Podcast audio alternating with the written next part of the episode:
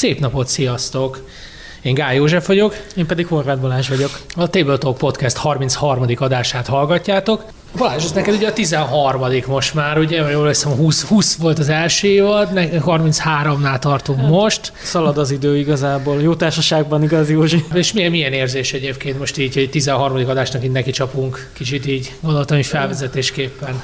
Ó, nagyon kedves, hogy kérdezed. Én nagyon örülök annak, hogy a folytatódott igazából a Table a közreműködésemmel, és hogy úgy tűnik, hogy a hallgatottság sem csapott alá azért, mert egy, az egyik leghíresebb magyar társasjátékszerző helyett egy kevésbé reflektorfényben lévő műsorvezető került az adásba, de ugyanakkor szerintem tök, tök jól alakul a podcastunk sorsa. Nagyon izgalmas vendégeink voltak szerintem az utóbbi 13 adásban, érdemes visszahallgatni például a Kóccal, alias Nagy Gergelyel készült adásunkat, vagy például a legutóbbit is a versenyjátékokról, mert Szerintem tök jó témákat hozunk be, amiről kell itthon beszélgetés. Jó érzés, jó érzés. Ugye még volt Csuka Zsolt a Laserox-tól. Valóban. Hát... Úgyhogy őt se felejtsük ki.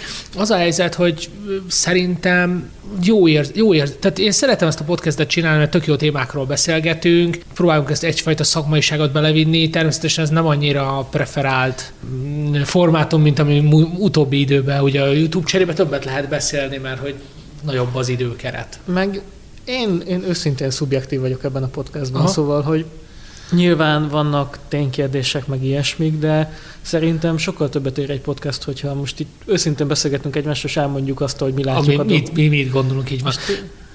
Szubjektivitásról visszatérve, a mai témánk egy top 10 lesz, tehát a mai témánk egy top 10 lesz, méghozzá a számunkra, amit mi úgy értékelünk, hogy alulértékelt játékok, tehát a BGG sűrűjében valahol megbújnak, úgyhogy ha minden jól megy, akkor 20 mínusz esetleg a közös témák, bár én nem tartom valószínűleg, hogy lesz, tehát Igen. 20 különböző olyan játékot fogtok hallani, amik számunkra érdekesek, de a BGG-nek a sűrűjében vannak. Mielőtt azonban ebbe bele mennénk, beszélnék pár eh, hírről, nem tudom, hogy te találkoztál ezzel, hogy az Asmodee február 18-ával... Az új policyjuk? Az új policyjuk az, hát... hogy többé régi játékból illetve, hogy bármilyen játékból, ami, új, új, ami megjelenik, vagy van, nem adnak vissza komponást, tehát, tehát hiába írsz nekik, nem fognak komponást küldeni. Nagyon jó, hogy ez elő, ezt előhoztad. Én is ezt a hét hoztam a mai adásra, mert szerintem ez most ilyen hatalmas hullámokat ver a társasjáték iparban. Ugye az Asmodinak az a policie, hogy nem adunk, hogyha hi, megveszed a boltban a játékot, hazaviszed, kibontod, és hiányzik belőle valami, vagy nincs belőle valami. Nem az, hogy nem küldenek neked új alkatrészt, hanem vidd vissza a boltba. boltba. Így van. Mutass fel valami papírt, proof of purchase, tehát ilyen nyugtát vagy bizonylatot arról, hogy megvetted, és majd az Asmodee ad neked helyette egy teljesen új példányt. Aha, igen, én is olvastam, hogy valami ilyesmiről volt szó. Viszont ugye ezzel gyakorlatilag a second hand, tehát a másodlagos piacot akarják elhetetleníteni, hogy ne az legyen, hogy mindenki veszi az új, vagy ne, hogy mindenki vegye az új társasjátékokat, ne pedig a használt társasjátékok piaca pörögjön. Meg egy olyat is olvastam, hogy lehet ez egy reakció arra, hogy ugye már elég komoly problémát jelent sikeresebb játékoknál a kínai másolata, uh-huh. az ilyen gyakorlatilag kalóz példányok a társasjátékokból, és lehet ez, a, ez az új policy, ez az új szabályozás válasz erre a kérdésre. Hogy... De ennek pont, ez pont nem jó megoldás, mert ugyanis, hogyha nekem hiányos a példányom, akkor honnan szerzek új alkatrészt, és meg, meg fogom rendelni a kínai másolatot, hogy legalább onnan kipótoljam, hiszen az eredeti játékom megvan.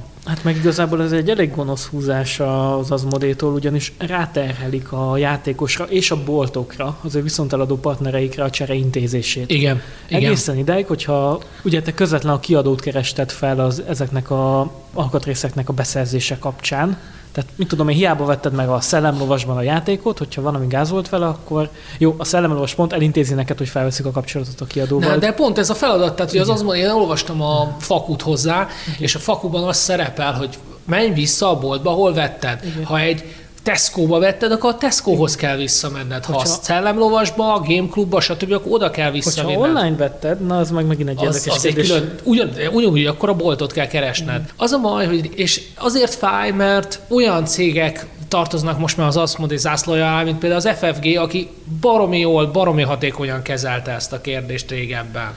Hát valószínűleg ugye ne felejtsük el, az Asmodee-t egy befektető csoport vette meg, és ők ugye most Az Asmodee tulajdonosának egyetlen egy célja van, minél pénzügyileg hatékonyabban működtetni az azmodét, hogy többet éljen és többet tudja majd eladni. Hát egy társaság, persze. Igen. És, és látszik is, mert ugye például az FFG-nél is voltak elbocsátások, Igen. és a nem hatékonyan működő szerepjátékos részleget leépítették. Ugye ez a...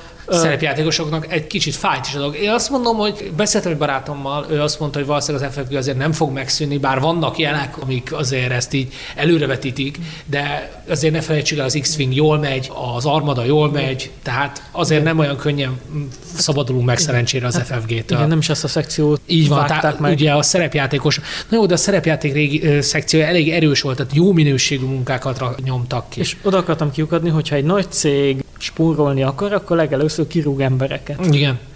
És valószínűleg egyébként ezzel a lépéssel nem tudom hány ember nek a feladata szűnt meg cégen Aha. belül, akik azért felelnek egyébként, hogy ez, ezeket a replacementeket intézzék. Na jó, de ez Vagy... nagy, nagyjából egy, tehát egy jó, elég jó, szoft, nem szoftverük, de elég jó felületük volt erre. Én például próbálkoztam ezzel, mert ö, konkrétan a Gosó kiegészítőmből hiányzik egy lap, és miután megtudtam, hogy a kiadó már az Azmodé tulajdona, ezért fölmentem az Azmodé honlapra, három, hóna, három hétig vártam a válaszra, hogy mondták, hogy kezelték a dolgot, fognak nekem intézni. Jött egy e-mail gyorsan, hogy ha, meg, me, megoldottuk az ön problémáját. Tökre megörültem, aztán jött egy másik e-mail, hogy igen, megoldottuk az ön problémáját, lezártuk a kérdést, mert nincs több ilyen készletünk raktáron, úgyhogy viszont látásra. Hát igazából a saját problémáikat oldották meg. Igen, és igen. igen ez, a, ez az egész helyettesítő alkatrész hozzáállás is az van vele, hogy látszik, hogy az azmodi előbb gondol magára, mint a játékosaira. Igen. Ez, ez nekik könnyebbség, mert nekik leegyszerűsíti a folyamataikat, nem kell egy csomó feladattal foglalkozni, még hogyha van egy ilyen automata rendszer is, de ugyanakkor meg mi lesz azokkal a játékokkal, amik hibások? Tehát, hogy mekkora, mennyi szemetet fog ez így termelni, vagy tehát gyakorlatilag ez olyan, mint amikor elromlik az iPhone-od, és ahelyett, hogy javítaná, kapsz egy másikat. Körülbelül. De szerintem nem ez lesz a probléma, szerintem az lesz a dolog, hogy fogják magukat, oké, okay, rendben van, a hibásokat azt pótolják, de azt eddig is pótolták, nem ez volt a szűk keresztmetszet. A probléma azzal van, hogyha tényleg a másodlagos piacon, tehát hogy megkapod a másodlagos piacon, és hopp, eltűnik belőle egy alkatrész, Igen. különböző mini tokenek és stb. előfordulnak, és hát mondom, ilyen, ilyen tételek, hogy Days of Wonder. A Days of Wonder azért érdekes, mert a Ticket to Ride Germany-ben vannak ilyen nagyon mini tokenek. Igen, tökre igazad van, és izé, hogy viszed vissza azt a példányt, amit Mit valaki... hat éve vetted, és akkor tessék, csókolom, szeretnék egy újat. Jó, mondjuk ez eleve egy érdekes kérdés, hogy mit kell kicserélni a kiadónak? Azt, ami eleve hibás volt a játékban, vagy a felhasználó hibáját, hogyha elveszítesz egy komponens, mert bénázol, figyelmetlen vagy. De akkor indítsunk egy webshopot, hogy tessék token replacement. Hát ez már tehát van. most, tehát most úgy hívják, itt... spillamaterial.de és a Gameshop, hogyha elveszítettél... Igen, pont ezt akart, az A-Games-et akartam mondani, hogy elveszítettél egy fakockát a kajluszból, nem gond, tudsz venni. De azt itt fél, most nézd, nem tudom mennyibe kerülnek, nem egy akkora tétel. Ez tök jó. Tehát ha hozzátok férni, ez ugyanaz, mint a promólapka, meg a promókártya, meg a stb. Ha hozzátok férni, akkor nem érdekel. Hajlandó vagyok, hogy elhagytam, én voltam hülye, kifizetek érte X összeget. Minden esetre én az modére visszatérve inkább ilyen elvisíkon az a problémám, hogy tucatosítják ezzel az összes játékukat. Tehát, hogy amikor valami, valami hibás dolgot csak azonnal lecserélsz egy másolatra, ahelyett, hogy javítanád, az valahogy csökkenti az értékét annak a dolognak. Az azt kommunikálja felém, hogy ebből úgy is van több ezer példány, ne törődj, azzal kapsz egy ugyanolyat. És nem teszi, tehát hogy nekem a saját kollekcióban mindegyik játékhoz azért van valahogy egy személyes kapcsolatom, és igenis nem örülnék neki, hogyha az a példány, az a doboz, amivel van történetem, az azt, ki, azt ki kéne cserélni, igen. Én inkább a customer support hiányát érzem. Tehát az, hogy majd kapsz újat, ha hibás, egyébként meg hagyjál minket békén a hülyeségeiddel. Tehát körülbelül ezt érzem. Egy olyan hír a társasjáték kapcsán, amiről beszélni kell. Így van. Kíváncsi tényleg kíváncsi hogy milyen hatása lesz. Most jelenleg ez a hat, e, e, ezt tudjuk, aztán lehet, hogy ez különösebb esemény nélkül le fog csengeni. Még már ezt is el tudom képzelni. Bár valószínűtlennek tartom. A Kickstarter egyébként most éppen a január hónap elég erős volt, maradjunk annyiban. Igen. Kifejtettem Józsinak adás előtt, hogy a Kanban elv és az Ósz kampánya mennyivel rövidítette meg a pénztárcámat. Jó, hát kambatban én is beleruháztam, mert, mert úgy döntöttem, hogy eljött az idő, hogy Vitál a munkásságát egy kicsit így jobban megismerje. És te is akkor pont azt a játékát nézted ki, ami a logisztikáról és a folyamatmenedzsmentről és a gyár optimalizálásról, gyártás optimalizálásról szól. Igen. Nem, igazából nem a, tehát a többi játéka közül, tehát így végignéztem ugye a szettet. Ez volt az egyetlen, ami úgy, úgy, úgy igazán érdekelt már korábban is. Témája, témája miatt? Igen, vagy? igen, igen. Tehát a koncepció, tehát ez az autógyártás. Lehet, hogy az automániával még jobban járnék, mert nem vagyok felkészülve erre. De ettől függetlenül gondoltam, hogy kell egy ilyen nekem. Kértél indokolatlan fémautókat a játékod mellé? Azért én veszek egy újabb társas játékot, ne viccelj. Nem, az a helyzet, hogy nem. A, védő, a kártyavédőkön így utólag gondolkozom, hogy lehet, hogy kellett volna, de van elég kártyavédő otthon, és úgy tudom, hogy standard 63,5 szeri 88-as kártyák lesznek benne, úgyhogy abból meg van védőm elég. Én amúgy kicsit el is gondolkodtam azon, hogy miért szeretik ennyire a játékosok a fém alkatrészeket. Nekem a fát megfogni sokkal jobb érzés. Tehát a, konkrétan új begyeimnek jobb, jobb érzés egy fa dolgot fogni, mint egy fém. Az a helyzet, hogy attól függ, tehát vannak olyan fa alkatrészek, amik annyira, hogy nem, az főleg az ilyen egyediesítettek. Tehát a sima fakocka az fakocka. Jó, de ezek gyönyörű silkscreen printi, egyedi formájú kis autók lesznek. Az, az, az szerintem is megfelelő, bár azért nagyon, tehát a Tesla terepjáró mini az egy érdekes koncepció. Ja, igen. a Cybertruck. Igen, igen, igen, igen, igen. Hát gyakorlatilag egy Tesla gyárat fogsz menedzselni, csak ezt nem mondta ki a Ion túl. Nem, nem rakott oda egy nagy T-logót a táblára valahova. Na, a mai témánk, úgyis, ha már én említettem, akkor részletesen beszélek róla. Tehát olyan játékok, amik a sűrűjében eltűnnek. Te mi alapján választottad? Azt uh, tudni kell, hogy megbeszéltük Józsival előtt, hogy mit értünk pontosan a BGG sűrűje alatt. És úgy emlékszem, hogy az összesített ranglistán 900 alatt lévő játékok most fognak most csak szerepelni? Ö, 970 azt hiszem a legjobb értékelésem. Nekem 990. Ó, az nagyon jó, tehát, tehát próbáltuk a négy számjegyű tartományból keresni a... Igen, sőt, azt nézem, hogy nekem egyetlen játék van, ami ezer. Igen, igen, igen. Szóval egyrészt, hogy így tényleg a összesített ranglistán eltűnjenek, és azért legyen rajtuk legalább 300 szavazat. Tehát, hogy végigén azért, hogyha már 300 értékelés kapott egy játék, az azt jelenti, hogy elérte egy kritikus közönséget. Igen, igen, igen, igen, igen. Még nekem lesz egy kivétel, ami, amit azért raktam ide, mert igazából így eltűnt ez a játék, és szeretném egy picit beszélni róla. Na, és kérdésedre visszatérve, hogy mi alapján választottam, nagyon egyszerű, az összes top 10-nél úgy indulok, hogy ránézek a polcomra és Aha. a saját gyűjteményemre, és gyakorlatilag, igen, az összes olyan já- az én top 10-es játékom, az nekem mind ott van, a, nem egyet leszámítva ott van a polcomon, az az egy is remélhetőleg ott lesz majd a polcomon. Szóval így tényleg, hát mivel... 9 nálam. Igen, mivel ugye nekem a, hát a top 70 játékom az a 70 játék, amit megvettem. Uh-huh, uh-huh. Úgyhogy az összes ilyen top 10-es listánál a legelső dolgom az, hogy végignézzek, hogy na jó, egyébként nyilván, nyilván nekem az a top játék, amiért pénzt kiadtam, hogy meglegyen nekem otthon. Persze. Úgyhogy egész egyszerűen végignéztem, és, és egyébként egy nagyon érdekes tanulságot levontam ebből az egész folyamatból, amit majd a nem tudom, hogy most mondjam el, vagy a végén, inkább a végén. Én relatíve sok játékot felírtam erre a listára, több különböző okokból, okokból kifolyólag. Nekem kilenc van meg, mind a tízzel játszottam természetesen, és nekem ugye a fő cél az volt, hogy olyanokat válasszak, amikre relatíve sok értékelés jött. Ezeknek többsége azért ilyen 500, 700 azért minimum megvan. Nekem az első helyezettemnek 11 ezer értékelése van. Nem néztem az én első helyezettemet, de néztem, bocsánat, az én első helyezettemnek 1500 értékelése van. Bocsánat, szóval nézted, hogy sok legyen rajta az értékelés? És ugye az 1000, 1000 tehát próbáltam olyanokat, amiknek az average ratingje rosszabb, mint az én értékelésem, tehát ténylegesen underrated.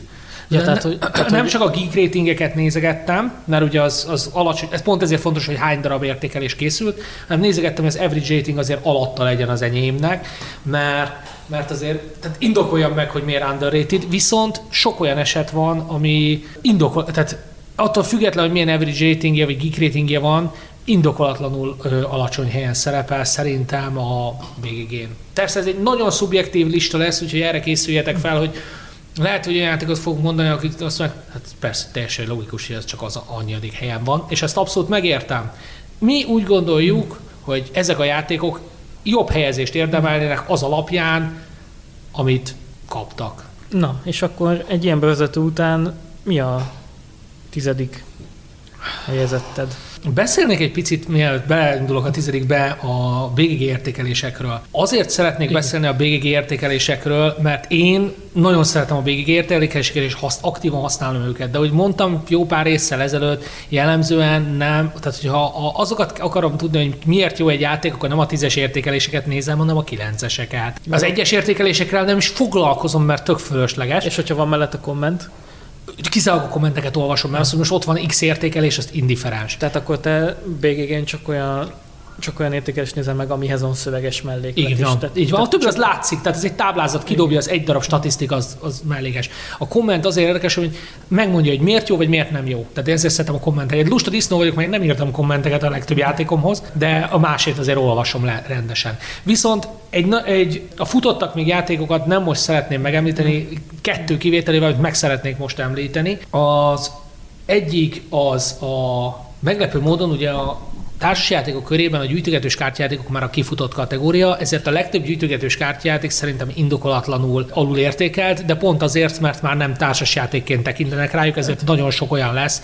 Ezeket nem is raktam fel a listámra, tehát ezért említem hát meg. ez gyakorlatilag így a, például az értékesítésben is egy külön kategória, a Collectible Card Game a klasszikus értelemben vett társasjátéktól. Így, így, Tehát azért mondom, hogy a másik pedig egy kicsit érdekesebb, és hogy ami nagyon jól esettanulmányként hoztam el, ez a Trump the Game.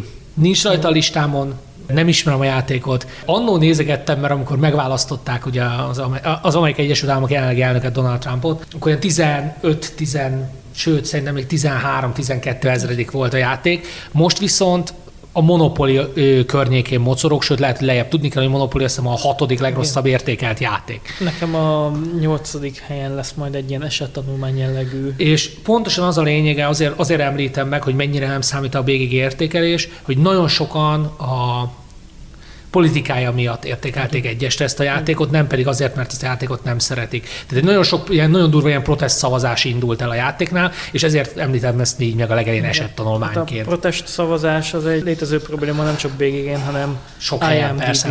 IMDb-n, stb. Hát ugye az IMDb-n azért első ugye a remény rabjai, mert a keresztapa és a sötét lovag rajongók nem tudták eldönteni, hogy melyik a jobb film. Tehát ez, ez felhasználókat minősíti, amikor nem kritikusan gondolkodnak, hanem csoda szellemmel, ú, valami baj van az alkotóval, és nem a művet értékelik, hanem a körülményeit. Igen, igen, igen, igen. Ez egy fontos kitérő volt. E, ezután bevezető után, mondom a tizedik helyezettemet, ez 2017-es játék, jelenleg 1556 ebben a pillanatban. A Portal Games-től az Alien Artifacts. Ó. Tudni kell róla, hogy ez egy tabló building játék. Igazából egy ilyen kicsit ilyen mini engine building, kicsit ilyen termelős játék. Én azt szeretem benne, tehát az, az igazi unikum, hogy egy pakliból húzol mindent. Tehát abban van benne a harci lapok, a termeléslapok, kicsit mint a királyjáró, az hasonlít ehhez egy picit, hogy mindent egyféle lapból oldasz ha. meg. Nekem tetszik ez a játék, Azért fért be a tizedik helyre, mert az, azért nem nagy rajongója vagyok, de időnként elő-elő kerül, és szerintem annál jobb, mint a hanyadik helyezett. Van egy sztori az Alien Artifacts és egy kérdésem. Kérdéssel kezdem. Azt hirdeti magáról, hogy ez egy 4X játék. Te, a, te aki Twilight Imperiumozol, meg hmm. azért a 4X zsánernek nagy ismerője vagy, mennyire éled át a 4X életérzést Alien Artifacts? Menjünk szépen sorjába Valorant White Imperium mozog sajnos nem elég gyakran. A 4X játékokban azért nem vagyok, tehát nem vagyok egy nagy civilization stb. Tehát azért online maximum, de társasjátékban nem. Azért hirdetik 4X-nek, mert négy fajta meg, ö, hajó, négyfajta koncepció van benne, és ez adja a 4X-et. Tehát valójában ez nem valódi 4X, hanem van gyakorlatilag Exterminate típusú hajó, Explore típusú hajó, Aha. stb. stb. stb. meg a bolygókra ugyanez. Tehát így, így ez adja igazából a 4X érzést, nem valódi 4X, mert igazából nem adja, tehát nincs mit felfedezni. Oké, okay, most húzol egy bolygót, de miután nem releváns, hogy mit tud. Tehát igazából csak az a, a képesség a releváns az, hogy hol van, vagy hogy miképpen az annyira nem. Úgyhogy ez inkább egy ilyen fiktív 4X, de van, van, egy, van egy ilyen minimális érzés benne, de tényleg csak amely egy tabló buildingből kijöhet. És hallottál-e a kiegészítőről, amit tavaly jelent meg? Hallottam kiegészítőkről, nem vettem meg, mini kiegeket vettem meg, volt egy közös rendelés, és ott, ott ilyen portálos promókat, stb. Aha. szerezgettünk be, és például megvettem az Alien Base nevezető, azt hiszem ilyen tényleg ilyen mini kieget, ami négy darab lapkából összeáll egy bolygó, és akkor random húzol belőle, illetőleg két új, majd ugye a Variable Player Power az nálam ugye mindig befigyel, úgyhogy azt a kettő mini kieget vettem csak meg, az viszont mind a kettő nagyon sokat dobott rajta. Tehát annyi sztorit szeretnék még az Alien Artifacts-hez, ez egy tipik, nagyon sok játék van, ami van egy ilyen hipotetikus listám, hogy sokat hallottam róla, nagyon érdekel, majd egyszer ki kéne próbálni. Az Alien Artifacts ezen a listán szerepel, és főleg a eredet története miatt. Ugyanis a játék tervezője a kiadónak személyes barátja, Ignáci Csevicsoknak mm. a portálnak, és beszélgettek egymással, és így meg, megmutatta neki a prototípust, mert a uh-huh. tervező, akinek sajnos nem jut eszembe a neve. A... Márkon Senior Robka, ha jól olvasom, bocsánat, a lengyel kiejtése meg mindig pocsék. Vagy, és Viola Kiovszka, tehát ketten vannak. Szóval már ilyen félkész állapotban megmutatta a prototípust az Ignácinak a tervező, és az Ignáci kérdezte, hogy ó, oh, és izé, ki lehet ezt adni? De hát már leszerződtem vele a Ravensburgerhez, vagy a Kozmoszhoz, valamelyik nagy német kiadóhoz, és az Ignáci így az Ignácinak nem értette, hogy miért, és hát, mert Ignáci, te mindent izé lehordasz a sárga földig, nem is mertem neked megmutatni ezt a játékot. és az Ignácinak, a, a Portal Games vezetőjének annyira tetszett ez a játék, hogy már alá volt írva a másik kiadóval, hogy kiadják, és oda ment hozzájuk, és meggyőzte őket arról, hogy miért jobb az, hogyha ő adja ki a játékot.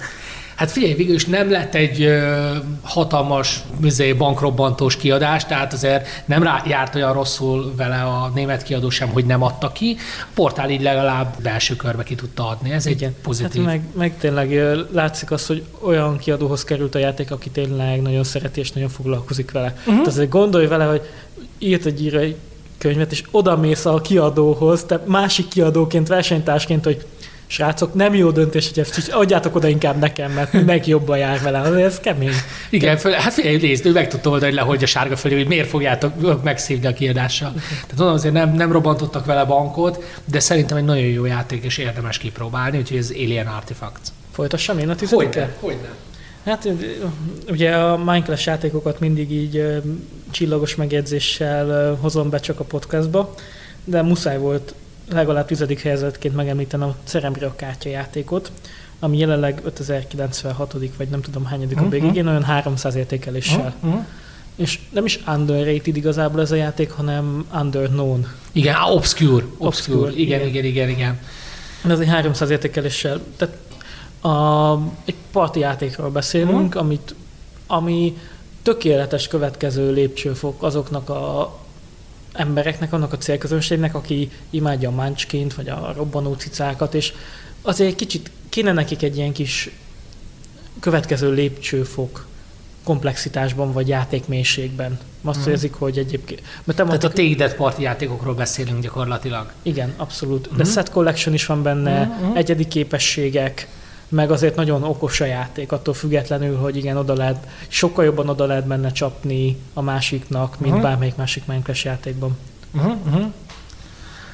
Nem ismerem a cerebiát se, a kártyajátékot, úgyhogy sokat nem tudok róla nyilatkozni. Az a helyzet, hogy én majd valamikor az anakroniba akarom belevetni magam, mert az az, az ami engem kifejezetten érdekelt korábban, csak a, ugye a KS reprintet azt elengedtem a 150 eurós árával. Dollár annak még egy picit jobb az árfolyama, mint az ez, eurónak. Igen, ez igaz, úgyhogy az, az most kimaradt, de majd valamikor azért remélem, hogy ki tudom próbálni. Hát ez itt a reklám helyen most már elérhető az Essential Edition 55 dollárért, tehát hogy magyar boltokba úgy emlékszem, hogy ilyen 10 nem akarok hülyeséget mondani, valahol 10 és 15 ezer forint közötti ajánlott fogyasztójára uh-huh. kell, hogy bekerüljenek, úgyhogy ez ugye egy ilyen nagyon lecsupaszított 2-4 fős, akkora doboz, mint a pandemiknek. Uh-huh, uh-huh, uh-huh.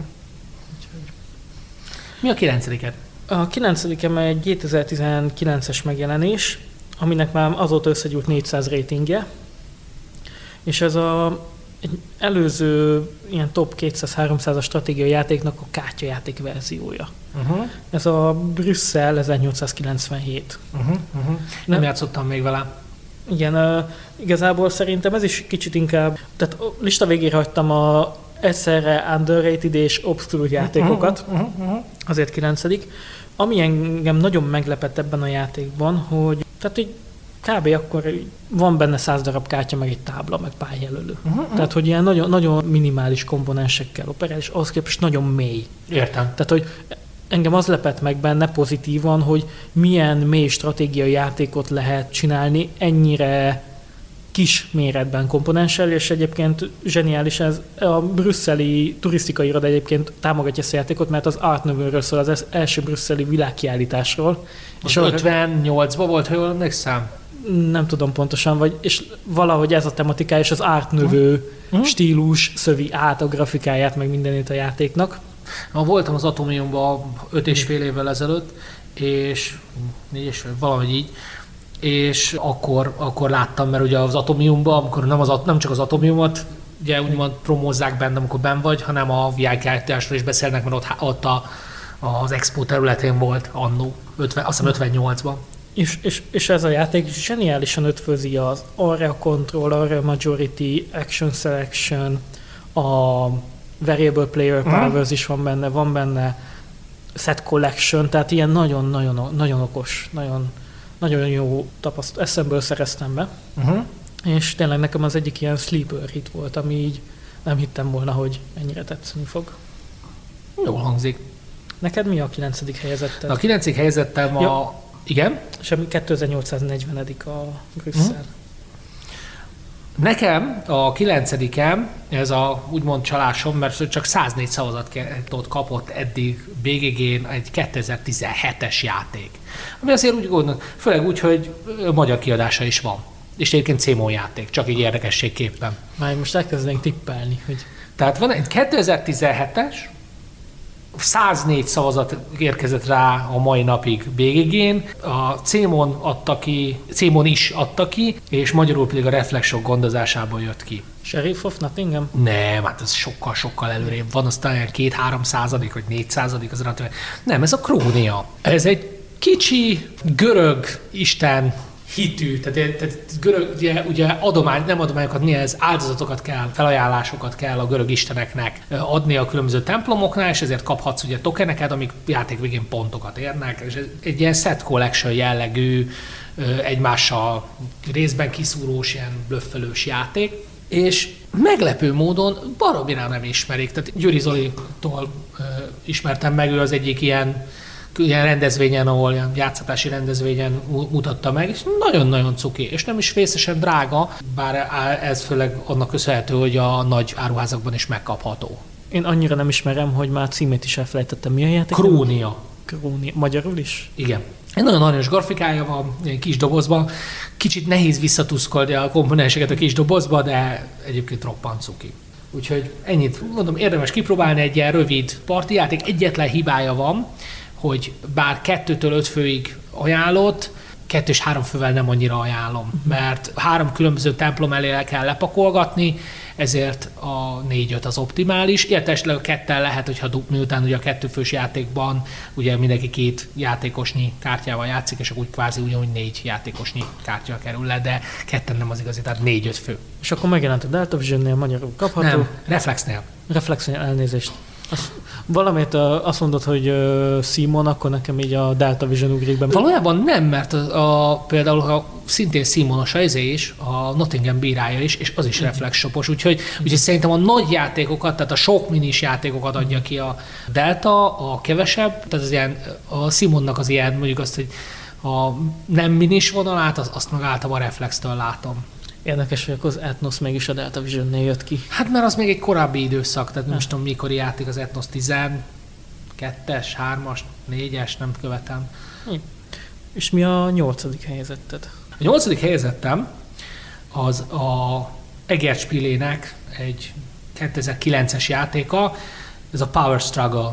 Hibásan van fenn a bg be is adtam egy kérvényt, hogy javítsanak rajta, mert hogy azt írják, hogy Variable Player Powers van benne, nincs benne. Ez egy corporate játék, tehát arról szól, hogy a vállalaton belül ilyen pozícióharc. Ki az elnök, stb. stb. Mindenki, mindenkit próbál így helyezkedni, stb. Ez gyakorlatilag ez egy nagyon fura area control játék. Tehát Kingmaking helyett CEO Making? Nagyjából. És minden kör elején az előző elnök lemond. Így kezdődik a kör. Az a lényeg, hogy gyakorlatilag így pozícióharc van, vannak előnyei annak, hogy valaki elnök, van egy ugye board of directors, ahol, a, ahol megválasztják a következő elnököt, és akkor különböző departmentek, tehát különböző ilyen osztályok vannak, amik különböző képességekkel rendelkeznek. És hogyan nyered meg a hatalmi harcot? Úgy, hogy van egy ellenfeled, akinél három értékben jobbnak kell lenned, már értékelhető szinten. Tehát mit tudom én, befolyásban, részvény tulajdonlásban és egyéb ilyen Tehát dolgokban. egy másik játékoshoz képest, így, így, hogyha, így, igen, igen, igen. Tehát hogyha úgymond a különbség a leggyengébb és a legerősebb között elére egy határt, jó, hogy előre megkapod. Így van, előre megkapod. Á, tehát van egy, egy célszemélyed. Van egy célszemély, nála jobbnak kell lenned ebben a három dologban, és akkor felfeded magad, hogy á, nyertem! És akkor még utána még befejeződik a kör, és lehet, hogy nem csak te nyersz. Á, de hát, tehát gyakorlatilag csodálatos tematika, hogy úgy kezded a karrieredet a cégben, hogy kapásból van valaki, akit ki akarsz túrni, meg akivel... Így van. Meg Így van. Hát olyan igazi corporate feelingje van, tehát kicsit ilyen régiesebb a design, tehát hogy ilyen retro feelingje van a dolognak, tehát a 80-as évek amerikai corporate, mondjuk, mondjuk 70-es, 80-as évek amerikai corporate dizájnja, talán még, sőt, lett még régebbi van előhozva, vagy lehet nem amerikai, hanem német, ez már finom hangolásra szorul, de a koncepció az ez, hogy gyakorlatilag hogy egymást próbáljátok felülmúlni különböző képességekben. Egyébként nagyon, mondom, nagyon jó pufa játék, gyakorlatilag egy area control, meg lehet vesztegetni másokat, hogy adják el a különböző osztályok feletti vezetési jogukat, és akkor az neked extra bónuszokat ad, stb. Tehát egy nagyon jó pufa hangulatos játék. Magyar megjelenése gondolom Nincs. Hát nem, nem, nem. Igen, így néztem, hogy hát nekem a listámon nagyjából egy játék van, aminek van magyar verziója. Akkor jobb vagyok, nekem több van. Jó, de eleve mindegy, ez, ez majd a végén a hosszabb értékelésnél. Jó, tehát akkor ez volt a 9. a Krónia, és 8. Mm, a Power Struggle. Neked? Na, nekem a nyolcadiknál kell tartanom a szentbeszédet. Na, figyelek. A nyolcadik helyzetem egy szólójáték uh-huh. ami Kickstarteren volt, és csak szólóban játszható. Az a címe, hogy Unbroken. Uh-huh. Hallottál ennek a játéknak a kálváriájáról? Ismerős a játék neve, de nem ugrik be, hogy miről van szó.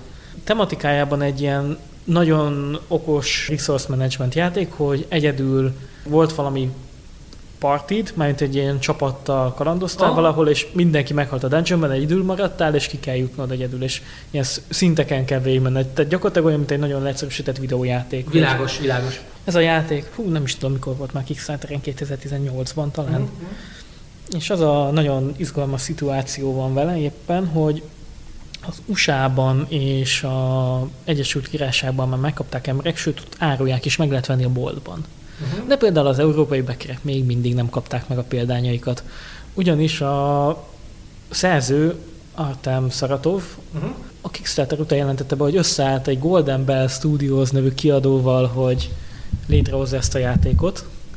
Na hát a Golden Bell Studiosról azt kell tudni, hogy a Kickstarter éppen letiltotta őket a platformról, mert oh. annyi, annyi ilyen kétes, zavaros projektet csináltak, hogy inkább ők, ők már nem lehetnek többet kollaborátorok, meg projektgazdák Kickstarterem. Aha. Mert ezzel a játékkal is az történt, hogy azt kommunikálják, hogy olyan szinten elszámolták a szállítási költségeket, hogy nincsen elég forrásuk, pénzügyi forrásuk a fulfillmentre.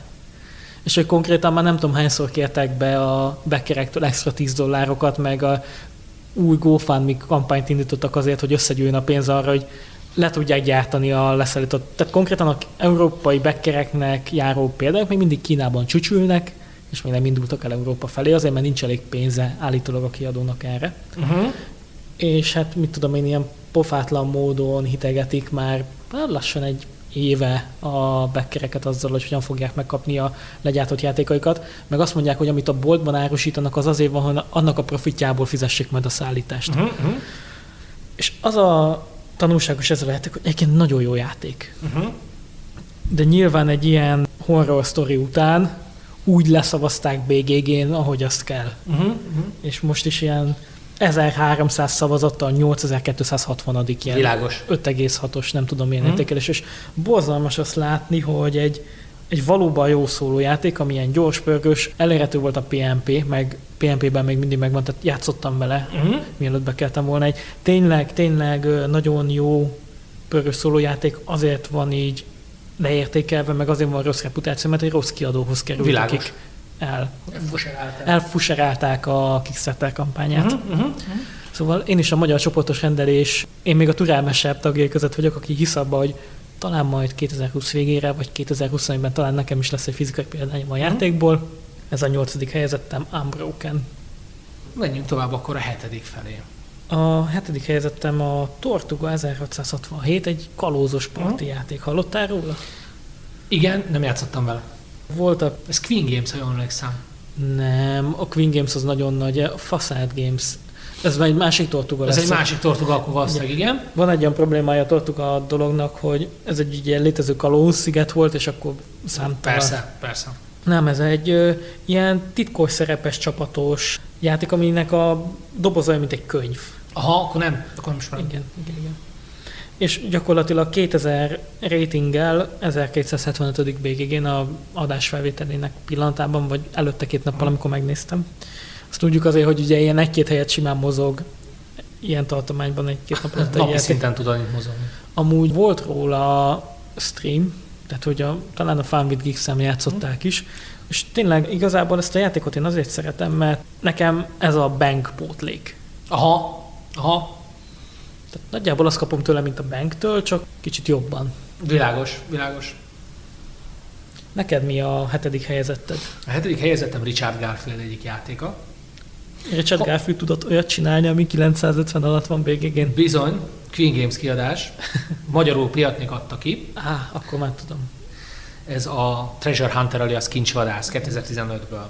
Meglepődtem egyébként, hogy 1356 én arra számítottam, hogy valójában 800 körül lesz. Tudni kell, itt érdekességképpen elmondom, hogy hogyan nézegettem. Tehát egyrészt én is ránéztem a polcomra, de nem találtam elég játékot, úgyhogy, ami úgy elég erősnek éreztem, úgyhogy gondoltam, hogy végignézem a BGG-t, úgyhogy ezertől fölfele, meg egy picit belenyúltam a mélyébe is, és a 18600-tól visszafele is elkezdtem nézegetni, hogy ugyan már mi az, amit ennyire leértékelnek, ott is találtam egy-két érdekességet egyébként, de nem került végül föl egy, a listára egy sem. Szóval a lényeg az, hogy a kincsvadászra visszatérve, a kincsvadásznak az a varázsa, hogy egy ilyen középső játéknak tekintem a draftolás megtanításában. Tehát vannak olyan emberek, akiknek egy hét csoda sok, még a Sushigo után is. Uh-huh. Viszont a kincsvadászban van valamennyi resource management, de minimális, nagyon hangulatos, nagyon szép grafikája van, és jó pofa. Hát egy igazi klasszikus értelemben vett családi játék. Így van, pontosan. Tehát nem, tehát a családi játéknak abba, annak is inkább a közepe, a ja, tehát így valahogy így. Nagyon jó, draft mechanikát nagyon jól meg lehet vele tanulni, nagyon érdekes, nagyon szép kincsek vannak benne, nagyon jól lehet taktikázni, tehát egy ilyen tök jó taktikai játék. Ami érdekesség, hogy a kiegészítője, az első kiegészítőjének a legfőbb változata az, hogy megerősíti a goblinokat, mert egyébként nem túl erősek a goblinok, Tehát FFG stílusban balanszolták kiegészítővel az alapjátékot. Nagyjából, és minden, azt hiszem 6-os és 7-es hős, tehát a törpe és az elf kapott bónuszt, tehát gyakorlatilag a paklit úgymond lecseréli, a törpe kap egy extra rézérmét, az elf meg egy kutyát. Úgyhogy picit megerősödnek a középső hősök, mert ugye mindenki a kicsiket meg a nagyokat tartja. És ugye a középsőket is legyen értelme.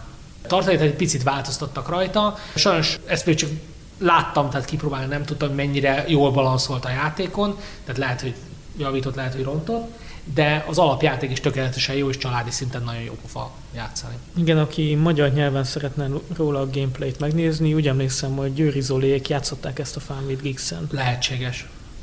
Úgyhogy kincsvadász, hát igen, ez is, egy újabb, ez is egy újabb példája annak, hogy egy jó családi játék hol végzi a BGG-n. Igen, egyébként 2400 plusz ratingje van, és 1356 most. Mi a hatodik helyezetted? Na, a hatodik helyzet az, amiből saját példányom nincsen. Játszottam már vele, sőt, együtt játszottunk vele. Ez David Parletnek a ILO kiadótól, magyarul Reflex Shop is kiadta a 80 nap alatt a föld körül. Az ilyen alacsonyan végezte. Igen, a Harem Inzel az 1973-as eredeti, az 1284. A 80 nap alatt a földkörül az 4428.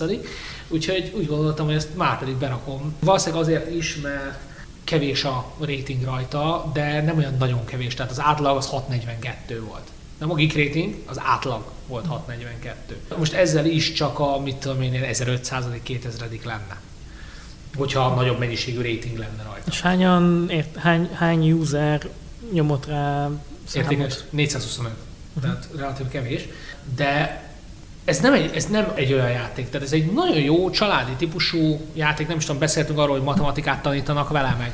Tehát ez nagyon jó számolásos történet. Gyakorlatilag ez az a játék, amit kitaláltak, hogy csinálunk egy játékot, amivel fejlesztjük a gyerekek képességeit, Igen. és rakjunk mögé valami témát.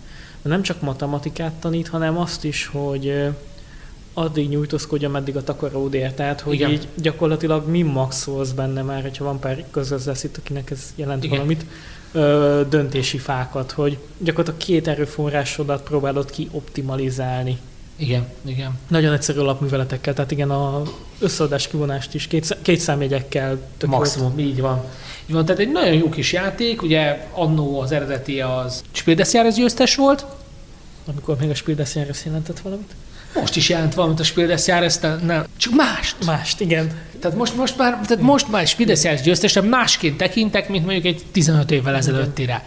Ennyi. Tehát ez, igen, elnézést, igen, amikor Spiel des Jahres még másfajta értéket képviselt. Így, így, így. így. Azt na, így el tudom fogadni. Szóval az ILO kiadásosról beszélek a nagyon szép aranyozással, és magyarul ezt is a Reflex Shop kiadta.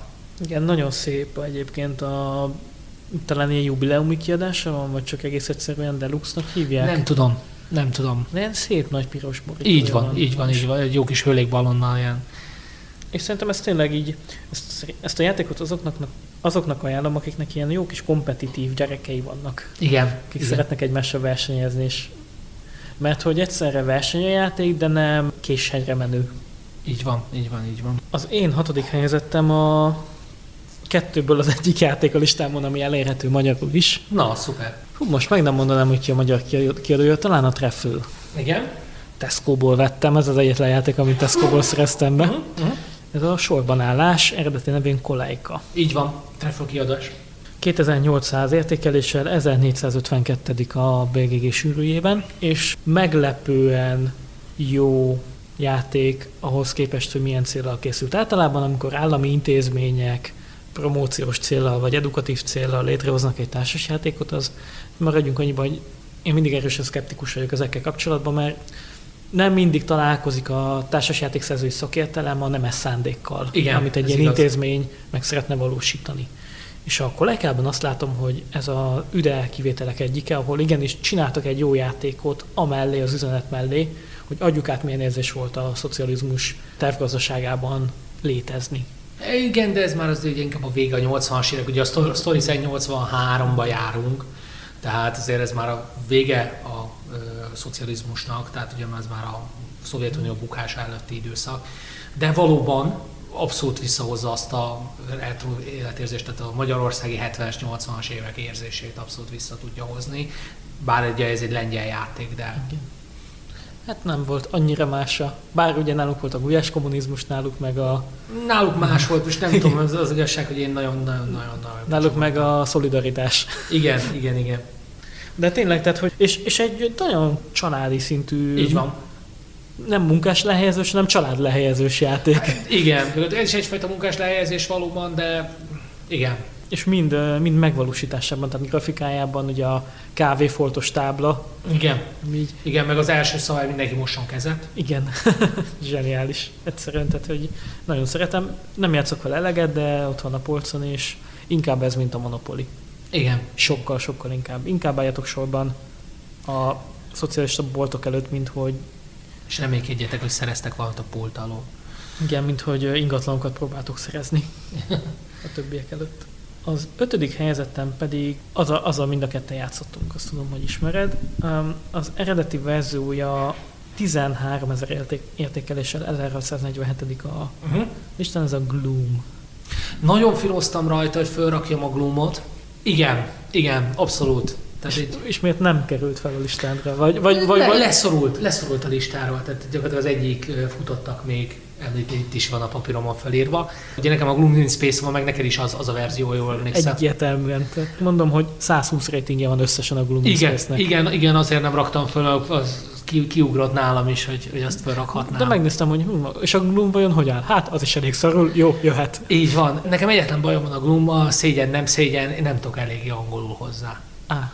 Tehát én, nekem, én, én úgy tartom, hogy nekem jó az angolom, hát két év gimnáziumban jártam, de az az, az angol, ez a 19. századi szörnyűség, és így fogod a fejed, és így nem érted, hogy most mit akarnak mondani. Tehát nekem az a bajom a sima glummal, hogy egyszerűen nem tudom, hogy mi történik a kártyákon. Ah, igen. És úgy, úgy, úgy az élvezeti értéke erősen csökken. Ezért is vettem meg én is a Gloom in Space-t. Hát meg én gyakorlatilag az összes sci paródiás játékot, amit találok a hmm. begyűjtök, a Clanking Space a legjobb példa rá. És nemrég volt lehetőségem újra játszani a saját példányommal, és igazából rájöttem, hogy ez egy parti játék. A Clank? Nem a, a Gloom. Gloomy Space. A Gloom az az? Ugye tudni kell, ugye ez egy ilyen kicsit morbid alapsztori, gyakorlatilag a 19. századi Angliával indul ki a történet, az eredeti, hogy fogod magad és ki kell nyírnod a családodat, de csak úgy, hogy előtte szenvedjenek. Igen, tehát itt negatív pontokat gyűjtünk, és itt a negatív pont a jó pont. Így, így. Mindegyik kártya egy narratívát mesél el, tehát amikor kijátszol bármilyen kártyát a karaktereidre, bármi rossz esemény, negatív élettapasztalat éri őket, akkor el, el tudod mesélni azt, hogy ők velük most mi történt. Mi történt a családdal. Igen, ez a storytelling része, ez ilyen kicsit ilyen extra, gyakorlatilag a játék felét azt az adja ki, hogy elmeséled, hogy hogyan esett be a kútba és tört el a lábát a nagynéni. Tehát igaz, a játéknak végén lesz egy győztese, de nem azért játszott a játékot, hogy megnyert, hanem azért, hogy elmeséld ezeket a sztorikat, amihez ugye a, az áttetsző kártyás egyedi mechanika különösen izgalmas csapat hoz. A komponensek témakörben említettük is. Van is róla fotó fönn, egy, fölraktam ugye egy albumot a különleges komponensekről. Úgyhogy... Ez egyetlen játék, amit nem kell kártyavédezned. Így van, így van. Úgyhogy ötödik helyzet, Gloom. Remek választás, no, én is gondolkoztam rajta, futottak még kategóriára fölkerül. És akkor neked mi jutott fel az ötödik? Az ötödik helyzetre egy játékpárt raktam fel. Azért raktam fel a játékpárt, mert van ugye egy eredeti verzió, meg van egy felújított verzió, mondjuk egy másik kiadás, hogy ez a Heads of State és a Royals 2014-ből, 2008-ból és 2014-ből Péter Hósz talán, vagy játéka. Az eredetit ezt az Eggerspiele, a újabb verziót az Abacus Spiele adta ki. Az eredeti verzió az 5047, az új, az 972, ez a legjobb. A, gyakorlatilag ez egy területfoglalós játék, a témaköre ugye az, hogy a 10, azt hiszem úgy van, hogy a 15., 16., 17. században a spanyol, a, a gyakorlatilag német, vagy inkább ugye akkor még ilyen Habsburg, a brit és a francia nemesek közötti befolyásszerzésről szól egyfajta ilyen területszerzés jelleggel a játék. Az eredeti verzióban ilyen különböző szetteket kellett összegyűjteni, az új verzióban pedig ilyen tiketturágy jelleggel sok egyszínű kártya leadásával tudod a nemesek feletti befolyást megszerezni. Ez egy remek játék. Az, az első gyönyörű, tehát a régi az, az egy mély stratégiai játék, a Set Collection sokkal bonyolultabb, mint a modern verzióban, az újnak meg gyönyörű komponensei vannak, és így nem értem, hogy, hogy miért csak ennyire, tehát alulértékeltnek éreztem ezt a játékot, tehát hogy, hogy ez egy nagyon jó játék, mind a két verzió. És így súlyában, nehézségében ez is inkább ilyen családi? Hát az eredeti verzió az, az, az a családinak a teteje azért, tehát mint olyan ilyen Five Tribes szintre lőném be körülbelül. Az új verzió az, az alig bonyolultabb a Ticket Bonyolultabb, mert azért bonyolultabb, de most az, hogy hány kártyát gyűjtesz össze egy adott színből, mert csak négy szín van, nem öt vagy hat van, most Ticket Ride most tudom, hat darab van, azt hiszem. Ott azért, tehát ennél kicsit könnyebb itt összeszedegetni. Tény, hogy a király lerakásához azt hiszem 14, 12 vagy 14 darab kell egy Aha. színből, tehát ez nem egyszerű. Tehát ugye az a leg, jobb befolyásolási érték természetesen. És ugye egymást lehet ki lehet ütni, gyakorlatilag, és a, mondom, egy ilyen pozícióharc. És megismételjük a játék nevét, ez volt a? Royals, illetve a Heads of State. Mi a negyedik helyzeted? Felhívták a figyelmemet egy Floodgate, Gate, Floodgate Games nevezetű Kiadó? kiadóra, akinek egyébként ilyen játékot köszönhetünk, mint a Sagrada. Uh-huh. Most jött ki egy új játék egy évvel ezelőtt, és az, az ügyben hívták fel a figyelmemet. És így megállapítottam, hogy én nekem van Floodgate Games-es játékom, és nem csak a Sagrada, hanem egy másik játék is, a Vault Wars. Ez Jonathan Gilmore és Ben Harkins játék a 2015-ből, 981 darab értékelése jelenleg a 2126. Én szeretem a raktárvadászokat a Discovery-n. Tudom, hogy egy megrendezett kamu sorozat, nem ez a lényeg, de imádtam ezt a hangulatot, hogy ú, vajon mi lesz benne a raktárokban, és ugye ezt ugyanezt fantasy környezetben rakta, tehát, hogy elhultak legjobbjaink a hosszú harc alatt, hogy egy jó kis versidézettel kezdjem, fantasy harcosok meghaltak, és hát ők gyűjtögettek különböző dolgokat a raktáraikban, és hát ezeket így a helyi goblinok el aukciózzák, hogy tessék, vigye, vigye. Természetesen ebben a raktárban úgy, hogy lehet szemetet találni, de lehet különböző kincseket, drágaköveket, stb. És nagyon érdekes a mechanika, hogy ugye gyakorlatilag minden vaultot, tehát minden ilyen raktárat más formátumban aukciózod el. Tehát több látható cucc van, kevesebb látható cucc van, nincs egyáltalán látható cucc. Tehát rengeteg olyan mechanika van benne, ami, ami nagyon érdekessé teszi, tehát változatossá. És ugye természetesen a játék végén az nyer, akinek a leg, több pontot érő kincse van. Jonathan Gilmore egyébként a játék egyik szerzője, még olyan apróságokról ismert, mint a Dead of Winter. Mm, így van, így van, így, így van.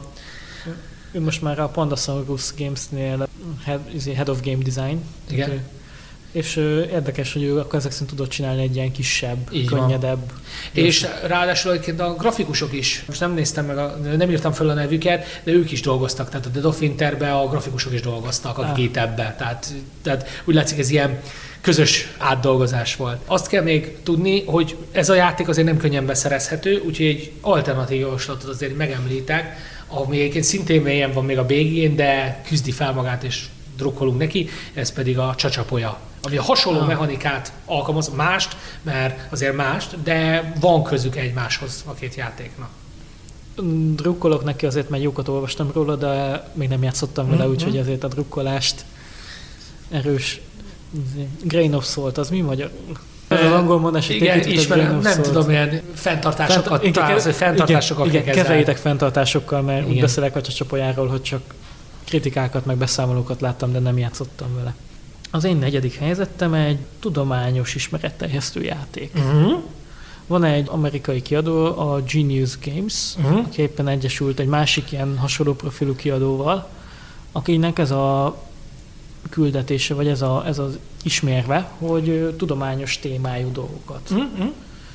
dolgoznak fel, viszonylag könnyen emészthető családi játék formában, és 424 szavazattal, 3142. a BGG-n a Subatomic Aha. atomépítős, paklépítős játék, ahol kvarkokból kell összerakni különböző elemeket, és így versenyezni a másikkal. Ez tök jó hangzik.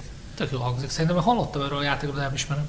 Hát ennek a kiadónak még vannak ismertebb játékai, periódusos elemről is van játékuk. Az a, Kickstarter volt, Igen, nem? a Subatomic is Kickstarteren volt. Aha, aha, aha. A periódusos, arra már emlékszem, arra, arra a Kickstarterre. Vagy régen volt az Ionokról játékuk, most például Darwinnal kapcsolatban adtak ki hmm. játékot, a, tehát a konkrét Darwin utazását. Hmm. A, és a Subatomicról azt kell tudni, hogy túl heavynek értékelték, hogy eszemben már egy új borítót láttam, és mondták, hogy egy kicsit még inkább családbarátabbá tették a mm. játékot, mert túl az előző borító nagyon egy ilyen... Tehát ami nekem megvan, olyan nyomás már nem lesz belőle, mert az kicsit mm-hmm. azt kommunikált a játékról. De egyébként egy viszonylag egyszerű szabályokkal operáló, és tényleg ilyen, ott van mellett a kis könyvecske, a, vannak tudós kártyák benne, variable player powers, és akkor tudósoknak az életrajza, Marie Curie, Bohr, Rutherford, mm-hmm és igen, nem beszéltem még a podcastban, nekem van ilyen tudományos hátterem, ami miatt különösen közel áll a szívemhez uh-huh. egy ilyen játék. Említetted szerintem egyszer-kétszer már. A fizikus diplomámat? Az. Lehet, hogy még nem. Milyen fizikus? Igen. Az szép. A harmadik helyzetem egy Eric Lang játék. Na. Eric Lang és Bruno Fadutti uh-huh. közös alkotása, ami azért egy ilyen erős csapat. Uh-huh. Igen, erős, erős és igen, tényleg nagyon érdekes, hogy a komponenses epizódban már szintén szerepelt, szerintem ott is top 3-as volt, most így visszagondolok. 1600 szavazattal, 2195. a BGG-n a Secrets. A titkos ügynökös igen. játék, ahol ugye CIA, KGB és a hippik próbálnak. Ez a zsetonos. Zsetonos, így, így, így emlékszem, igen. Szilveszterkor játszottam, még mindig csodálatos szórakozás. Ez is, ez is kicsit az nekem, ami a Bang lehetne. Uh-huh. Tehát a Tortuga mellett, amikor titkos csapatok vannak, nem tudod pontosan ki van veled, okosabb akarsz lenni a másiknál, uh-huh. de gyorsan kiderülhet, hogy ki kivel van. Úgyhogy igen, én, én szeretem nagyon ezt a zsánert, tehát nem véletlenül a Bang volt az egyik ilyen bevezetőm a társasjátékokba. Uh-huh. Csak úgy érzem, hogy a Bangből már Bangnek már, amit el tudtam nézni korábban, neki azt most már nem tudom elnézni, mert tudom, hogy van helyette Secrets, meg Tortuga, uh-huh. 1667. Világos, világos. Tehát tényleg egy ilyen nagyon-nagyon elegáns, ugye van be, az a jó benne, hogy van benne egy kis bluff is, hogy adsz valakinek egy kártyát, és elfogadja, vagy nem fogadja el, elhiszi, amit mondasz neki, vagy nem. Szóval ilyen nagyon-nagyon jó termék is, komponens szinten is, ami hát így eltűnt azóta, hogy megjelent. Pedig, hmm. pedig Erenkleng játékai ennél nagyobb hát, hírverés szoktak megélni. Pör, pörgetik tovább sajnos. De ez valószínűleg ez erről szól. Na, eljutottunk a te dobogódig is. Ugye a dobogóra azért már olyan játékok kerülnek föl, amiket nem csak alulértékeltnek tartok, de kifejezetten szeretek. Aha. A harmadik helyzetre egy 2016-os, csak Kickstarteren, illetve a azért a kiadó honlapjáról megrendelhető formátumban lévő játék található. Ez egy kooperatív játék, a Kara Games-től Patrick Liseit csinálta. Ez a Commissioned. Tudni kell a Commissionedről, hogy tudni kell a Kara Games-ről, hogy ez egy keresztény kiadó. Aha. És kizárólag keresztény témakörben adnak ki játékokat. Viszont nagyon odafigyelnek arra, mert a társas játékosok, hogy ezek a társasjátékok ne csak egyszerűen hagyományos társasjátékoknak a keresztény koppintásai legyenek, mint ezt már számítógépes játékoknál nagyon sok helyen láttuk. Jézus szimulátor. Igen, például.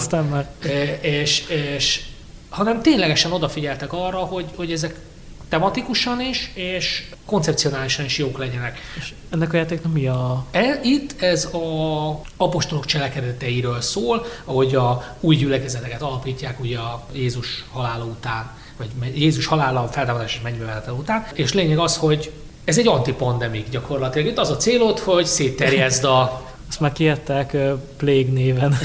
az egy másfajta játék. Igen, a Plague ENC az most, igen, most aktuális. És de lényeg az, hogy, hogy gyakorlatilag itt is arról szól, hogy minél több helyen megvesd a lábad a, és a különböző hívőket. Ugye. Tehát gyakorlatilag itt a fehér kockák, azok a hívőket jelölik, tehát az új gyülekezeteket. És és akkor ez is egy kooperatív játék? Ez ahol... egy kooperatív játék 2-6 főre, és nagyon érdekes megoldás van arra, hogy hogyan oldja meg az alfa játékos problémáját, mert az aktív játékos doba, tehát ugye mindig van valakinek ugye köre, és az dob, dob a kockával, és ha nem dob elég nagyot, akkor a üzenetek elvesznek, amit egymásnak küldtek ugye a távból lévő emberek, ugye nincs mobiltelefon, tehát meg sima telefon se, úgyhogy innentől ez elfordult, hogy a üzenetek elvesznek, és akkor így nem lehet segíteni a döntések meghozatalában az aktív játékost. Tematikus. Tehát így abszolút nagyon, nagyon, én pont ezért tetszik nekem, tehát ugye a, akinek a téma annyira nem jön be, annak is tudom ajánlani azért, mert nagyon jó mechanikákkal működik. És ez egyébként beszerezhető itthon? Ö, nem. Én azért mondom, hogy csak a kiadó honlapjáról tudtam, én, de Németországban kapható, tehát lehet Magyarországra rendelni, és most terveznek azt hiszem kiegészítőt is hozzá, meg valami új játékot most készítenek Kickstarterre, nem tudom hol tartanak. Én egyszerűen egy közös rendeléssel megoldottam, hogy hat példát lerendeltem, és akkor így jutottam hozzá. Te vagy a magyar terjesztő. Hát ab, akkor éppen én voltam, igen. Úgyhogy ez a harmadik helyzet, a Commissioned 2016-ból, egyébként az 1970 -ig. Hány szavazattal? 657 volt tegnap még. És mi a ezüstérmesed?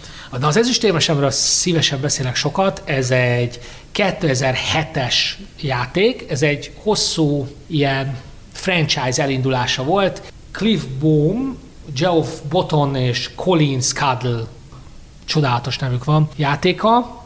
Ez a Red Dragon Inn Slugfest Games. Ah, erről már beszéltél. Így van, így van. Ugye szintén fantasy témakör, tehát szeretem az ilyen fantasy közeli témaköröket, ugye Roleplayer, Red Dragon Inn, Blood Bowl Team Manager, illetve Vault Wars, amik arról szólnak, hogy a szerepjátéknak ilyen utility részeit. Ugye a Red Dragon Inn az ugye a, a sikeres kaland utáni bulizást. Uh-huh. Tudni kell, most már hét része van a Red Dragon Innnek, egyik se került be a top 1000-be.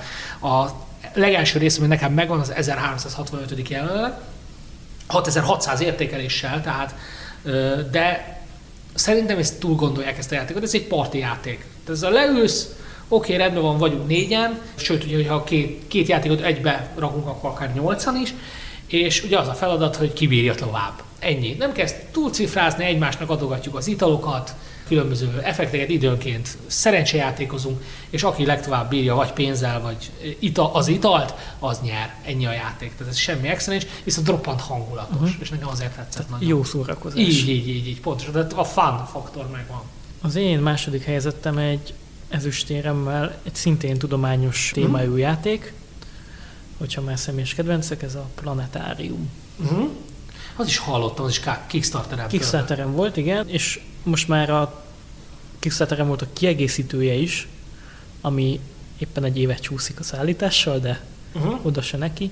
És egyébként azóta átkerült a mi az gyorsan akartam mondani, Everdell kiadójához, a Starling mhm, Games-hez. Uh-huh. Vagy hát az egy ilyen csoportosulás, hogy van egy, van nem tudom hány imprintje, al, al brandje ennek a kiadónak, az egyik a Starling, ami a uh-huh. Everdell-t adja ki, tehát most már a Planetarium is ebben a családban jelenik meg, és egy meglepően hozzáférhető, de ugyanakkor tematikus és ismeret, tudományos ismeretesztő játék. Van egy keletkező naprendszer, egy planetári. Solar leg... System. Nem, is, nem akarom legetni magam, tehát ugye planetáris köd, meg ah, kor, értem, értem, ami tele van nyersanyag, nyersanyaggal, vízzel, meg szilárd nyersanyagokkal, és a keletkező bolygókat kell mozgatni az orbitális pályáknak megfelelően, és begyűjteni rá a nyersanyagokat. És egy ilyen, bolygók alakuljanak ki, Igen, hogy bolygók és közösen alakítjuk ki ezt a négy bolygót ilyen set collection-nel, és minden egyes kártyán rajta van valamilyen esemény, ami egy bolygó kialakulásánál létrejön, flavor textel együtt. Donobai Akkor ez, ez most akkor ez egy kooperatív játék? Vagy? Nem, nem, mert közben pontokat gyűjtünk azzal. Ja, tehát, értem, tehát értem. aki a legügyesebben alakít, nincs, tehát a bolygók úgymond közösek, értem. a Mars is közös, de aki legügyesebben alakította rajta a dolgokat, Aha. az pontszámilag megnyeri a végén a értem, játékot. Értem, értem, világos. Úgy, tudom, úgy tudom, hogy Donovan Attila egyébként készített hozzá magyar rajongói fordítást uh-huh. is, mert ő is a nagy evangélistája a tudományos ismeretterjesztő játékoknak itthon, és tényleg nagyon-nagyon izgalmas flavor textek vannak a kártyákon, amik, amik nagyon örülök, hogy most már magyarul is léteznek. Mm, és, egy, jó. és egy végtelen egyszerű a mechanika játéknak, mert mozgatsz egy bolygót, begyűjtöd az előforrást, és kiátszol egy kártyát. Ennyi a köröd. Tehát, hogy ilyen nagyon jó a játéknak a, flow, a flowja, és ahhoz képest meg jó döntéseid vannak benne. Az az egy hibája van, hogy itt tipikusan úgy bántod a másikat, hogy nem szándékos. Hogyha mozgattam egy bolygót, amivel felszedtem egy nyersanyagot, ami lehet, hogy pont neked is kellett volna. Aha. Én erről nem tudtam, mert én a saját céljamat akartam bele megvalósítani, de, de pont keresztbe tettem neked Világos. is.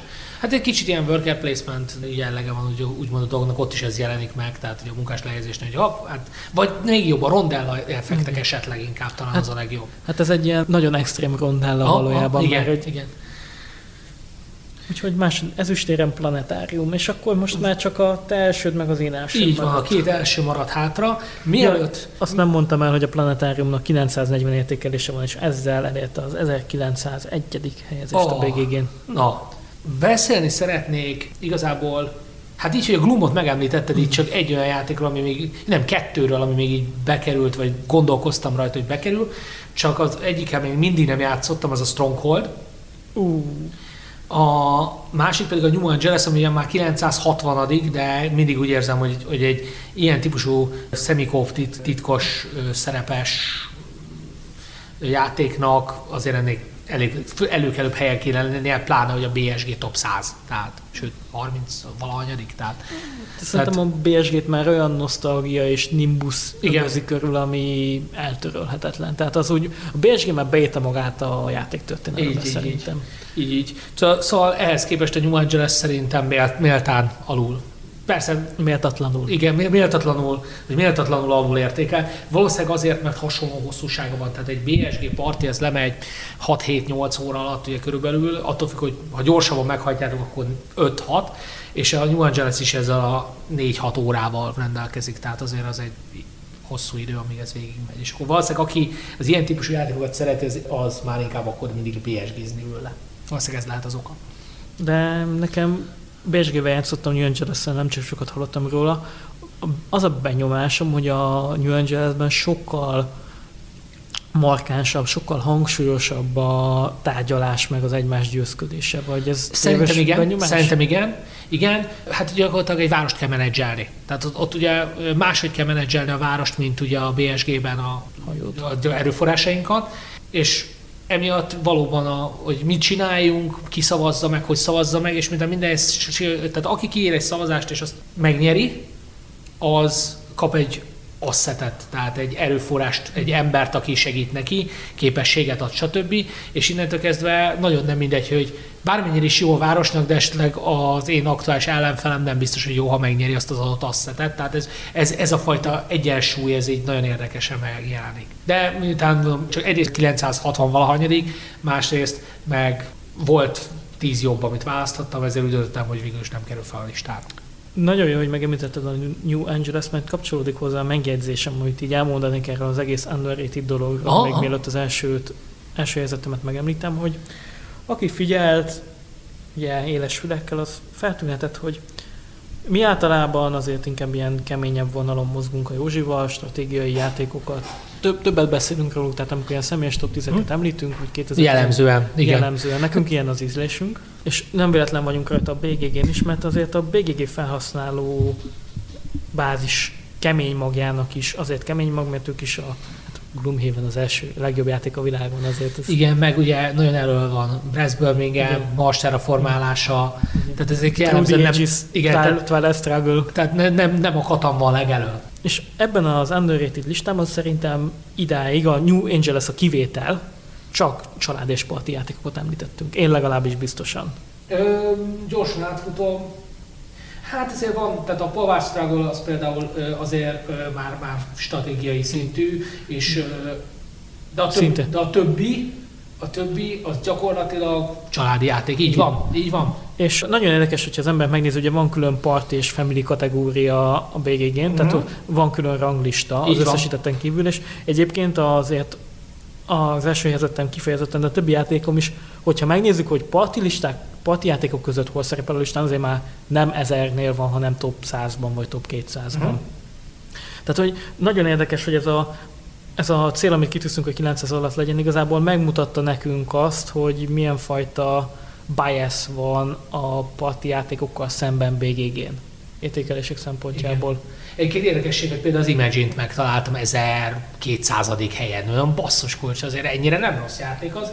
Nem, de Csak kevés, kevés értékelés került rá. Tehát igazából ez itt lassan megkérdőjelezi a BGG ranglista létjogosultságát, mert ez olyan, mintha a legjobb könyvet keresnénk. Annyival különböző könyv van, hogy Igen.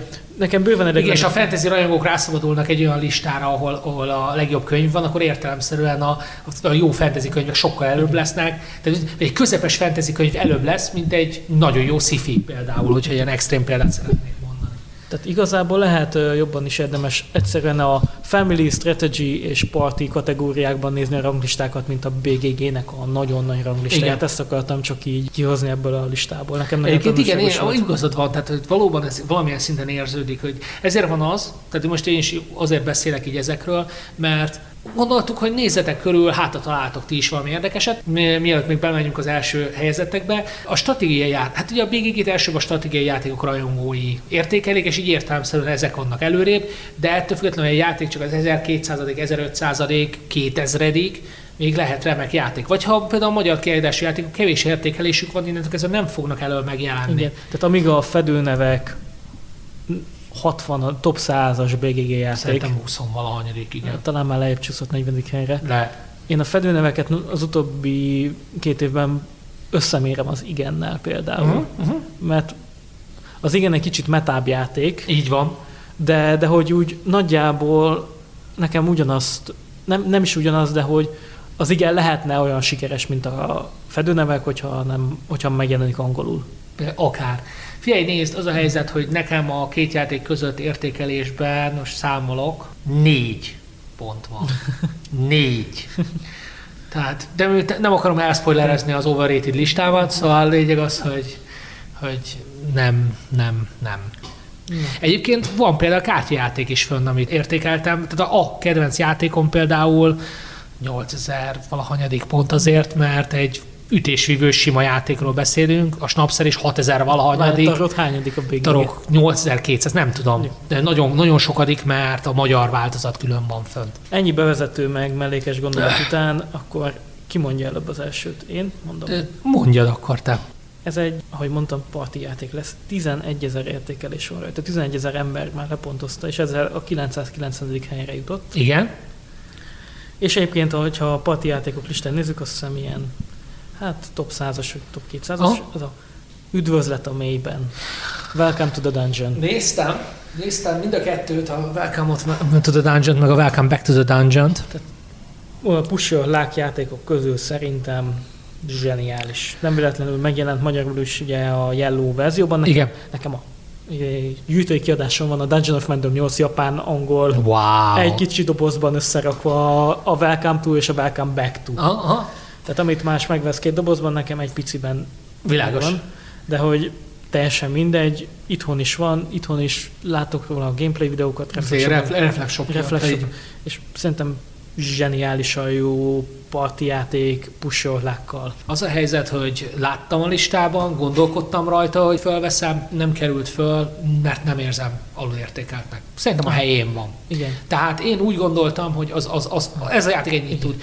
Van egy olyan stratégia, ami szerintem túl erős és, műk, és nem nagyon verhető, ezért úgy gondoltam, hogy nem érdemli meg, hogy fölkerüljön az underrated listára, mert kb. reális ez az a ezeredik hely környéken, ahol van, Én- akár az egyik, akár a másik. Én meg azért tettem első helynek, mert pont ez a játék mutatja legjobban a parti játékokkal szembeni Elfogultságot. elfogultság. Teljesen jogos. Vagy hát elleni elfogultság. Teljesen jogos, tehát abszolút részben én, nekem ugye a Red Dragonin került inkább ide ebbe a témakörben. Egyébként eszembe jutott például a Kameleon is, mert a Kameleon is eléggé hátul van, és szilveszterkor ismertem meg, és egy rögtön egyik kedvenc parti játékom már avanzsált. Úgyhogy, úgyhogy abszolút át tudom érezni, hogy, hogy gyakorlatilag a parti játékokkal szemben komoly ellenvetés van a BGG-n. Én mondjuk annyira nem bánom ezt, de ez az én saját magánvéleményem. Viszont ettől függetlenül érdemes valóban egy parti, a parti listát átnyálazni, hogy, hogy, hogy milyen érdekességek vannak, mert simán lehetséges, hogy egy olyan játék van, ami a parti játék listán akár top 100, és ehhez képest 1000 alatt van valahol BGG-n. És neked mi lett a... Az el, nekem egy tematikus játék lett az első helyezettem, ami valószínűleg a tematizáltsága miatt alul értékelt. A 2110. helyen van egy 2011-es játék, ne keverem össze. Ez a First and Goal, egyik kedvenc játékom. Egy dobókockás, amerikai focis játék gyakorlatilag, két személyes. Nem tudom, hogy az egyik, gyakorlatilag az egyik legjobb amerikai focis játék. Most jön ki egy új kiadása, a First and Roll, ami tovább gyorsítja, mert az eredeti verzió azért egy-két óra alatt eljár. Tehát majdnem annyi ideig tart, mint egy, mint egy valódi meccs. És egy rövidített. Játékidőben. Igen, igen. És röv, rövid dített verziója, a First and Roll, az most tavaly, vagy tavaly előtt jött ki, nem láttam még, hogy milyen ki kéne próbálnom. Tehát gyakorlatilag ugye mind a ketten amerikai foci rajongóként ez egy játékhívásos tehát mind a ketten választanak egy játékot, egy támadó és egy videójátékot, összenézik, és az alapján a kockákkal dobnak, hogy mennyi yardot halad előre a labda. Tehát gyakorlatilag erről szól a játék, lehet, hogy azért, mert amerikai focis, és nagyon amerikai focis, tehát aki nem szereti az amerikai focit, az nem fog vele foglalkozni, de 1500 értékelése van. És szerinted egyébként ez a játék jó lenne arra, hogy valakivel megismertesse az amerikai focit? Tehát, hogy ezen keresztül tudja meg azt, hogy Talán. Hogy általában azt szokták javasolni, hogy ha érdekel téged ez a téma, akkor ülj le valaki, valaki érti, és aki elmagyarázza neked a meccset. És hogyha megnézel egy meccset egy emberrel, aki Ha. közben segít téged, akkor az, Az úgy, tud, tud jó lenni. Én annól egy 15 perces videót néztem meg a szabályokról, az egy nagyon jó kis videó volt, plusz annó nem. Régebben egy 40 perces összefoglaló videót néztem meg, amit még a Sport egy rakott ki, de aztán ott fölkerült a netre egy nagyon jó 15 perces egy ilyen, gyakorlatilag milyen neve ennek ezek a animációs videók, Aha. tehát, tehát ilyen, mondom, mondom azt, hogy ilyen, most nem fog eszembe jutni ez a szó, a infografika. infografika, tehát egy animá, animált infografika gyakorlatilag, köszönöm. First és- and goal. És First and Goal, Stephen Glenn játéka. Nagyjából ennyit tudok elmondani róla, hogy én nagyon szeretem, és miután eléggé tematikus, ezért Tehát át- nem túl népszerű. Átadja az amerikai foci élményét. Igen, a játékhívós élményét. Tehát nem, nem a meddent kereste ebben a játékban. Az edzői élményt. az edzői élményt, pontosan, így van, így van. Tehát a, nem a menedzser, hanem az edző élményt. Úgyhogy ezért lett ez az első helyezettem. First and Goal. Köszönjük szépen, hogy meghallgattátok ezt az adást is, és hogyha van nektek olyan játék az otthoni gyűjteményben, ami szerintetek méltatlanul tűnik el a BGG sűrűjében, akkor írjátok meg kommentben, hogy szerintetek mi az. És azt is meséljétek el, hogy mi az, amit, mi az, amit úgy gondoltok, hogy az, amit mi itt megemlítettünk, hogy vajon tényleg így van. Tehát meséljétek el azt, hogy a parti játékok szerintetek is eltűnnek a BGG sűrűjében? Tehát nektek mi a tapasztalatotok, amikor parti játékokat nézegettek a BGG-n, vagy családi játékokat, tehát ti is úgy érzitek el, hogy a BGG sűrűjében eltűnnek ezek a játékok. Lájkoljátok a Facebook oldalunkat. Ami sztok. még fontos, hogy ugye ez az adás most lezárja a második évadát a Table Talknak. Egyelőre úgy néz ki, igen, ez majd, majd kiderül, de ezért is kérdeztem a műsor elején. Meglátjuk, hogy hogyan folytatjuk a dolgokat innentől. Hosszú szünetre ne számítsatok,